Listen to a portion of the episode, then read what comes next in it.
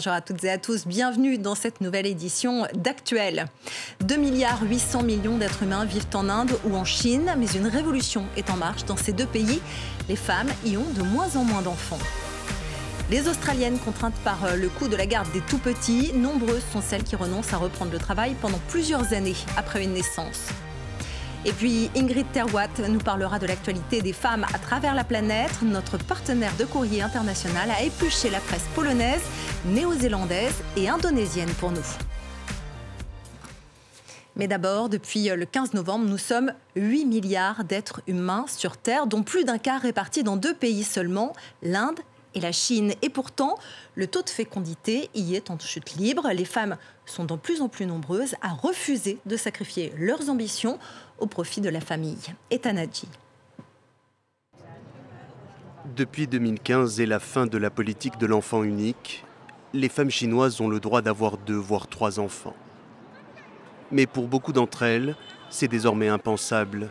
À l'image de Zhu Juan, qui vient d'accoucher d'une petite fille, ce sera son seul bébé. Pour l'instant, je n'ai pas envisagé d'en avoir un deuxième parce que la société est assez cruelle avec les mères qui travaillent. Ce n'est pas du tout facile de s'occuper de soi-même, de sa famille et de sa carrière. Conséquence, le taux de fécondité en Chine a rarement été aussi bas. 1,16 enfants par femme contre 2,3 en moyenne dans le monde. En 10 ans, le nombre de naissances a diminué de moitié dans le pays, du jamais vu pour ces sages-femmes. C'est inquiétant que les jeunes ne veuillent plus avoir d'enfants, parce que le pays vieillit et ça crée une pression sur la société. Une société qui semble se détourner des structures familiales traditionnelles. Éducation des enfants trop coûteuse, désir d'émancipation sont devenus autant d'obstacles à la procréation ou au mariage pour les Chinoises. Après l'âge de 25 ans, on les appelle les Shengnu, les femmes périmées, des étiquettes que Sinjin et Yolanda combattent avec leur collectif d'entraide professionnelle. Je préfère avoir plus de temps pour moi-même, pour apprendre de nouvelles connaissances ou développer plus de compétences. Moi, je n'envisage pas d'avoir d'enfants. Et même si je me marie un jour, je veux vraiment être dans un couple sans enfants. Une vie de couple sans enfants, beaucoup ont fait ce choix dans l'Inde voisine en passe de devenir le pays le plus peuplé au monde. Dans la capitale économique Bombay et ses 25 millions d'habitants, certains Indiens comme Jagruti et son époux Jit militent pour une politique de dénatalité malgré la pression sociale. Mes collègues de travail se sont beaucoup moqués en me disant que je n'étais pas responsable, que je fuyais mes responsabilités. Comme elle, Shalmali est une antinataliste convaincue. Dans sa communauté, on n'hésite plus à afficher librement ses convictions. Dans mon entourage, tout le monde a du mal à joindre les deux bouts. Et c'est quelque chose qui m'a fait réfléchir. En ayant un enfant, j'ajouterai une personne de plus à la population et je ferai souffrir mon enfant avant même qu'il ne naisse. Mais cela reste un tabou dans ce pays conservateur où la naissance d'un enfant est considérée comme un devoir envers la société. Avoir des enfants ou travailler, c'est un dilemme auquel sont confrontées de nombreuses Australiennes. Il manque 7000 personnes dans le secteur de la garde d'enfants et comme ce qui est rare et cher, eh bien le coût est prohibitif, empêchant les femmes de retourner au travail pendant parfois des années, ce qui crée par euh, effet secondaire un manque de main-d'œuvre générale dans le pays. Le reportage de nos correspondants Richel Harrison et Grégory Pless. C'est l'heure du thé pour Hélène, sa plus jeune fille Olivia et sa poupée préférée. Si sa fille aînée est à la crèche, y placer ses deux enfants lui aurait coûté 40 000 euros par an. Des frais exorbitants qui ont augmenté de plus de 40% ces huit dernières années. Cela freine clairement ma carrière professionnelle et je connais de nombreuses mères qui sont dans la même situation. En Australie, une mère d'un enfant de moins de 5 ans sur 3 ne travaille pas quand elle est en couple. C'est le cas de plus d'une mère célibataire sur deux. En cause, le coût élevé des gardes d'enfants que le gouvernement a promis d'alléger durant la campagne électorale. Il compte relever le montant des subventions accordées pour 96% des familles australiennes, toutes celles ayant un revenu inférieur à 340 000 euros par an. Dans le même temps, cette entreprise de trading a décidé de donner un coup de pouce à ses employés et de leur accorder 16 semaines de congé parental, mais aussi de rembourser leurs frais de crèche à hauteur de 11 500 euros sur deux ans, qui s'ajoutent aux aides de l'État. Il y a beaucoup de gens très talentueux et très compétents, mais qui restent à la maison car les gardes d'enfants coûtent tellement cher. Ils ne peuvent pas se permettre de retourner travailler. C'est pour cela qu'alléger un peu ce fardeau nous semblait absolument essentiel. Chevonne sera l'une des premières à en bénéficier. Elle doit accoucher en février. Je peux prendre la décision de retourner travailler quand je me sentirai mentalement et physiquement prête à le faire, sans penser aux finances. Un poids en moins qui, d'après Hélène, rendra le monde du travail plus égalitaire. Il n'y a rien de négatif quand les femmes retournent au travail. C'est un investissement pour nous-mêmes et pour le futur.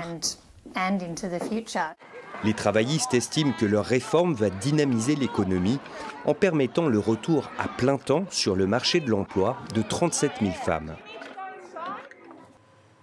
Et c'est l'heure de notre rendez-vous avec euh, Ingrid Terrois de notre partenaire Courrier International. Bonjour Ingrid. Bonjour Laure. Aujourd'hui, vous allez euh, nous parler euh, de ces femmes polonaises qui sont montrées du doigt parce qu'elles ne font pas assez d'enfants. Et selon le parti au pouvoir, c'est parce qu'elles préféraient eh bien, boire de l'alcool.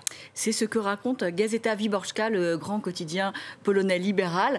alors, Jaroslav Kaczynski, qui est le chef du PIS, le parti au pouvoir depuis 2015, a expliqué qu'effectivement, si le taux de natalité est en chute libre, c'est parce que les Polonaises boivent boivent autant que les hommes. Et c'est pour ça donc elles picolent, grosso modo, et donc euh, elles privent leur pays d'une progéniture nombreuse.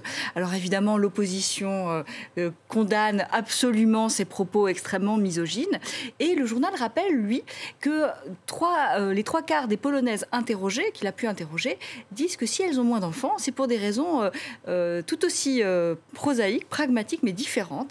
C'est notamment à cause de la quasi-interdiction de l'avortement en Pologne depuis deux ans. Il y a à peu près deux ans, la Cour constitutionnelle a limité euh, drastiquement l'accès à l'avortement. Donc voilà, évidemment, c'est compliqué dans ce contexte d'avoir envie de faire des enfants. Par ailleurs, euh, le pays est un des pires en ce qui concerne l'accès à la contraception. Et puis, l'État n'aide absolument pas les couples qui ont des difficultés à, avoir des enfants euh, avec les méthodes d'assistance à la procréation, PMA, fécondation in vitro, etc. Il n'y a pas du tout d'aide. Ce qui fait que vraiment, en plus du manque de place en crèche, des inégalités au travail, le climat social et politique n'est pas du tout favorable euh, à la natalité. Ça ressemble plus à un problème systémique, à une politique nataliste malmenée qu'à un problème euh, d'ébriété chez les femmes. Euh, en Nouvelle-Zélande, Ingrid, le Parlement est maintenant plus féminin que masculin. C'est une situation inédite dans l'histoire du pays presque dans l'histoire de la planète, euh, il y a plus de femmes députées que d'hommes, pour l'instant en tout cas, à Wellington. Oui, tout à fait. Alors au Parlement néo-zélandais, il y a 120 députés. Et là, pour la première fois, euh, il, y a, il y avait 60 femmes, 60 hommes parité parfaite, ce qui faisait que la Nouvelle-Zélande était le sixième pays du monde avec une parité parfaite euh, au Parlement. Mais sur ces entrefaites, un député, un homme, a démissionné. Donc là, on est à 60 femmes, 59 hommes. En fait, le Parlement néo-zélandais est donc majoritairement féminin, ce qui est une grande première dans l'histoire du pays et aussi euh, euh, une, rareté euh, à l'échelle mondiale. Alors, il y a un, poste vacant, un siège vacant. Il y aura des élections en décembre. Si un homme emporte l'élection, alors le Parlement sera complètement paritaire. Et si c'est une femme, alors il restera majoritairement féminin. Et on rappelle quand même que c'est une femme qui est première ministre euh, avec euh, Jacinda Ardern. Euh, qui se réjouit de cette situation, qui, qui voit un signe de maturité.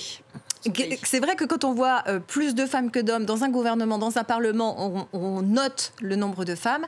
On oublie que la plupart du temps, c'est une écrasante majorité d'hommes dans les institutions politiques à travers la planète. Tout à fait. Et on va finir avec le football indonésien. Les supportrices ont assez en Indonésie de se faire harceler de devoir éviter les mains baladeuses pendant qu'elles profitent de, sport, de leur sport, elles demandent désormais des tribunes qui leur soient réservées. C'est ce que raconte le quotidien Koran Tempo. Il est est voir des clubs de supportrices, parce qu'il y en a aussi, il n'y a pas que des clubs de supporters, à Bandung, mais aussi à Jakarta. Et, effectivement, il y a un mouvement, parce qu'il y a un ras-le-bol des, agressions et du harcèlement sexuel dans les stades. Il y a une supportrice qui s'appelle Nana, enfin c'est son surnom, elle est connue comme ça sous le nom de Nana, qui fait partie du gros club de supportrices de Bandung qui s'appelle les Viking Girls. Et elle a lancé toute une campagne anti-harcèlement et elle demande, et elle a obtenu euh, gain de cause, qu'il y ait des tribunes séparées pour les femmes et aussi un service de sécurité dédié pour les femmes pour qu'à l'entrée des stades, les femmes soient fouillées par des femmes et non plus par des, euh, des agents de sécurité masculins. Mais à Jakarta, euh, il y a un petit peu un autre son de cloche. Euh, il y a aussi des clubs de supportrices et des clubs de supporters. Et eux, ils voudraient qu'il y ait des tribunes mixtes où il n'y ait plus de harcèlement, euh, que ça soit voilà qu'on en passe par d'autres moyens d'éducation, de prévention. Et d'ailleurs, les clubs de supporters de Jakarta, de l'équipe de la capitale les Jack Angels, pour le club de supportrices femmes, font des campagnes euh, pour avoir euh, des, matchs, par exemple, et des gradins sans fumée. Euh, alors pourquoi sans fumée? Alors sans fumigène, mais aussi sans fumée de cigarette. Pourquoi? Pour que le foot soit un sport beaucoup plus inclusif des femmes, des femmes enceintes, mais aussi des enfants, pour qu'on puisse vraiment aller au stade en famille. Et, les Jack Angels veulent un football sans discrimination de genre ni d'âge. Voilà, donc voilà les avancées, quelques bonnes nouvelles qui nous viennent via le magazine, pardon, le journal quotidien Coran Tempo d'Indonésie. Et tout ça, ça s'est à retrouver euh, cette semaine dans euh, Courrier International. Merci beaucoup Ingrid Terwad d'être venue nous en parler.